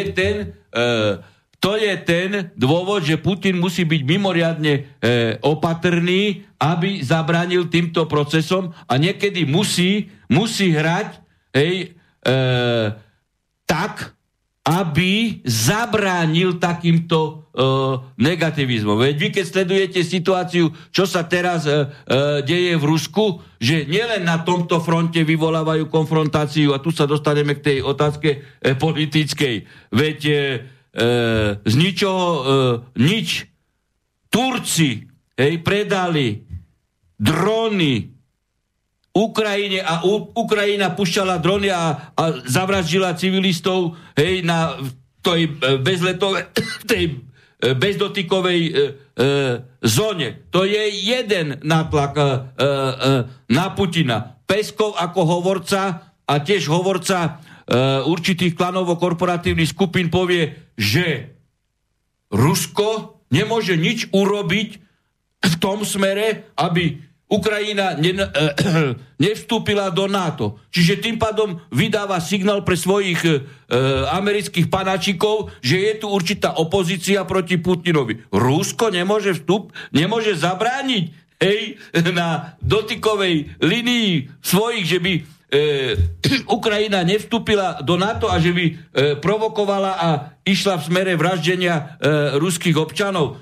Čo sa deje v súvislosti s Uzbekistanom? Veď ste nepochopili, že tam chcú preniesť občiansku vojnu a utečencom migrantov z Afganistanu, aby ju potom preniesli na ruské územie. Nepochopili ste ďalší atak na Rusko v súvislosti s tým, že japonský premiér si dovolí povedať, okupovaná krajina si dovolí povedať, že oni nevylučujú použitie sily, aby prinavratili kurily, ktoré Rusi vyhrali v druhej svetovej vojne. Že nemecká ministerka obrany, že použije jadrové zbrane. Myslíte si, vy si myslíte, že to povedal japonský premiér? Alebo to urobili Američania? Americká štátna elita, ktorá keďže chce odvratiť domácu občiansku vojnu, tak musí vyprovokovať občiansku vojnu a povalenie Putina, aby mohla vykrádať energetické a prírodné zdroje Ruska. Že v Uzbekistane táto situácia nastala na popud Talibánu. Nie. Organizujú to Američania, aby preniesli problémy presne na hranicu Ruska, že nemecká ministerka, ktorá je okupovaná krajina a o tomto vyhlásení ani nevie Merkelová, tak za tým sú zase Američania. A ešte z vnútornej štátnej elity vyznievajú signály, že tu Putin nediriguje tento štát, že Vavilov, bývalý námestník ministra financí, ktorý rozkladol štátny rozpočet, organizuje svadbu na ostrove v Taliansku a prídu tam aj predstavitelia armády, ktorí sú teda v generálskych funkciách, čiže dávajú tým najavo, Putin nemá všetko v rukách a nedrží opraty v rukách. Keď nejaký následník trónu Romanovcov z rodu Hohenzelerovcov robí svadbu v Peterburgu a idú tam traja velitelia toho Baltského okruhu na svadbu. A Peskov povie, že on je reprezentant bielogvardiecov, že on si ctí a váži Nikolaja II., cara, ktorý zaviedol a vnesol Rusko do vojny a 400 000 ruských mužikov pustil na požiadavku Francúzska, lebo už Černochov nemohli brať do konfrontácie s Nemcami, tak namiesto toho, aby hájil záujmy Ruska, Nikolaj II. Vťahol Rusko do vojny a mali najväčšie obete. No a tento človek povie, Peskov, hovorca Putina, povie, že Rusko nemôže nič urobiť preto, aby Ukrajina vstúpila do NATO. Však stačia, že vypňu kohutiky a že namiera všetky zbranie na tie stanovišťa, ktoré sú namierené proti ním na hraniciach Ruska. A tým pádom je jasná odpoveď. Vy si viete predstaviť, že by Mexiko dalo vyhlásenie, že uzavrie spojeneckú zmluvu, obranu s Ruskom?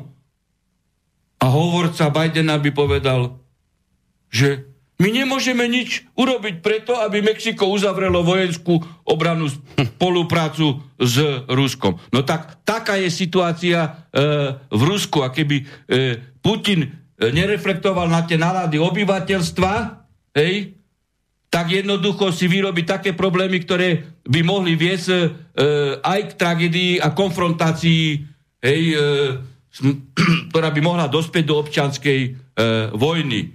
Putin nemôže vždycky povedať všetko, hej, pretože v riadiacich štruktúrách je ešte kopu ľudí, hej, ktorí sú vyslovene ultraliberáli a slúžia americkému panačikovi a Rusko nenávidia Slovanov, sú ultraliberáli. Veď na Valdajskom klube ste sledovali o tom, čo Putin povedal o rozumnom konzervatizme, hej, a že západná Európa je v rozklade rodič 1, rodič 2, rodič 3, rodová, hej, rovnosť smeruje zaniku populácie. Matka nemá materské mlieko, ale ľudské mlieko. Toto už hovoria genderisti na západe. No, takže toľko asi. Hej, to neznamená, hej, že... Ale Putin jasne povedal, že... Pritom, a toto ste nenapísali do otázky, že nikoho očkovať nútiť nebude. Každého je to dobrovoľná vec. Toto ste nenapísali. No, je tam ešte jeden významný rozmer. Dobre ste hovorili o starostovi Sobianin. Áno, Moskvy, Sobianinovi. Ultraserešovec. Prísne opatrenia, neviem, odkiaľ túto informáciu máte, ja som sa zháčil už, keď som ju čítal. Prísne opatrenia zavedené boli v Moskve, kde neskutočným tempom vyrástli čísla, ale oni vyrástli asi takým istým spôsobom ako u nás. Že umelo to vytvorili. A rovnakým spôsobom ako u nás bola zahádzaná, obhádzaná nemocnica v Nitre. Hej, a vieme, prečo tak bolo. Nemusíme to rozoberať. Toto isté sa vytvorilo v Moskve. A to sa na celom svete deje. To sa deje nielen tam, to sa deje všade, kde je možnosť také čosi vytvoriť. A proste to sa vytvorí, hej, lebo to má svoju úlohu, to má svoj cieľ. A to niekto platí. A zbytočne sa na to pozeráte tak, že je to politika Putina, pretože toto s týmto, myslím tým, pokiaľ ide o opatrenia v rámci Moskvy zavádzané, samotný Putin nemá spoločné nič. Pokiaľ by išlo o neho ako o osobu. Netreba glorifikovať nikoho, ani Putina, lebo istým spôsobom tie globálne hry hrajú všetci, či sa nám to páči, alebo nepáči. A už istú časť aj on, ale otázne je, s akým výsledkom a v koho prospech. Posledný telefonátik zoberme, ešte ak sa nehnevate, a ukončíme to definitívne, hej? Môžeme? No, a už končíme. Ale také si slúchatka, prosím vás. No, príjemný dobrý večer. Sláva Jezusu Christu, pán doktor. Sláva na Viki. Pozdravujem, sledujem vás celý čas. Vidím, že máte rovnaké zdroje pána Piakina a ja, takže... Nie, tak ako zoberte generála Petrova, hej, Michalkov, hej, a celý rád, hej, Kovalčuk a Fursov, hej, však ako tam je celý rád, hej, ľudí, ktorí... Áno, ale fundovanie ste odpovedali a chcem povedať jednu vec, osobnú skúsenosť. Chodil som na... Rusko-slovenské kultúrne stredisko v Bratislave a raz v jednej situácii som povedal vetu asi tak, že americká bľaď. Viete, jak do mňa skočila riaditeľka kultúrneho centra ruského? Ja som myslel, že som urazil pri najmenšom ruskú pravoslavnú cirkev. Proste dačo hrozné. No tak veď samozrejme, však oni sú nasúkaní aj po ambasádách v celom svete, hej, však ako to sa nedá hej, preorientovať, však to 30 rokov ich pestovali týchto ultraliberálov, hej, ktorí likvidovali ruskú štátnosť. títo podpindusníci proste akože sú tak, to je sizifovská práca, ja sa proste akože skláňam pred pánom prezidentom ako Putinom, ale bude to mať ešte veľmi ťažké. No a teraz ešte k jednej otázočke. Neviem, možno, že som nezaregistroval tých 24 miliónov, ktoré ukradli proste táto vláda, teda na tej schránkové firmy. Ako sa dá zistiť, alebo akým spôsobom, aký mechanizmus správne na to je, ako sa dostať ku tým ľuďom, ktorí proste tieto peniaze akože odsúdili, ukradli. Asi toľko som sa chcel. No, tak tam ako je normálny právny režim v zmysle trestného poriadku a pokiaľ ide o ministra práce alebo ľudí, ktorí s ním spolupracovali v tomto smere podľa toho, kto je podozrivý, hej, tak treba uplatniť tieto vyšetrovacie mechanizmy a začať trestné stíhanie vo veci a potom, keď už budú známe konkrétne skutky presných určitých osôb, tak vznieť obvinenie. Tak ako to je taký istý režim ako u každej trestnej činnosti, hej, to je korupčného alebo zlodejského charakteru. Pán doktora, ako ja mám na mysli, ako sa dostať k tým ľuďom, ktorí to proste nejakým spôsobom odsúdili. Aký najlepší mechanizmus je na to? Hej. No, pozrite, tak ako ja... Keď je to schránková firma, tak je taký spôsob, ako nájsť... No, tak samozrejme, však všetko sú... Tak ako to je, záleží od postupov polície, veď na to sú mechanizmy. Ja ich neviem, ako identifikovať policajta som nikdy nerobil, ale sú možnosti aj v elektronických veciach zaznamenať určité údaje, telefonáty a tak ďalej. Tak to ťažko je povedať, čo v konkrétnej veci sa dá, čo sa dá konkrétnej veci sprítomniť procesne. No a pán doktor, napríklad cez Interpol alebo nejaký ešte iný mechanizmus? No tak samozrejme sú aj tie možnosti, potom aj spolupráci opravnej pomoci s konkrétnymi štátmi a tak ďalej. To je? Takže takto. No, dobre. No, tak ďakujeme pekne. Budeme musieť žiaľ Bohu. Prajem veľa úspechov a verím tomu, že tá naša vlast, ktorá teda teraz akože sa zviecha ako Fénix z popola, že sa teda nejakým spôsobom etabluje. No, tak prajem veľa úspechov, pán doktor. Aj vám ďakujem. A držím prsty. No, ďakujem. Všetci si držme prsty. Ďakujeme pekne za tento telefonát posledný a naozaj, máme tu ešte x mailov, ale nemáme sa šancu k ním dostať. Ja sa naozaj priznám, že som interne prislúbil pánu doktorovi, že viac ako hodinu pol nebudeme, už sme ďaleko viac, už takmer 2, o pár minút bude. Takže zostáva mi len poďakovať vám za pozornosť, rozlúčiť sa s vami a samozrejme poďakovať doktorovi Harabinovi, že si opäť našiel cestu aj do nášho štúdia. Ďakujem pekne. Pozdravujem. Tak. Pozdravujem všetkých poslucháčov Vysielača Slobodného a je prospešné, že teda ste aj takýmito aktívnymi poslucháčmi. Tak, veľmi pekný, veľmi dobrý a správny záver. Stretneme sa znovu o 4 týždne s doktorom Harabinom. Dovtedy sa majte pekne a určite preto niečo aj robte. Táto relácia vznikla za podpory dobrovoľných príspevkov našich poslucháčov. I ty sa k nim môžeš pridať. Viac informácií nájdeš na www.slobodnyvysielac.sk. Ďakujeme.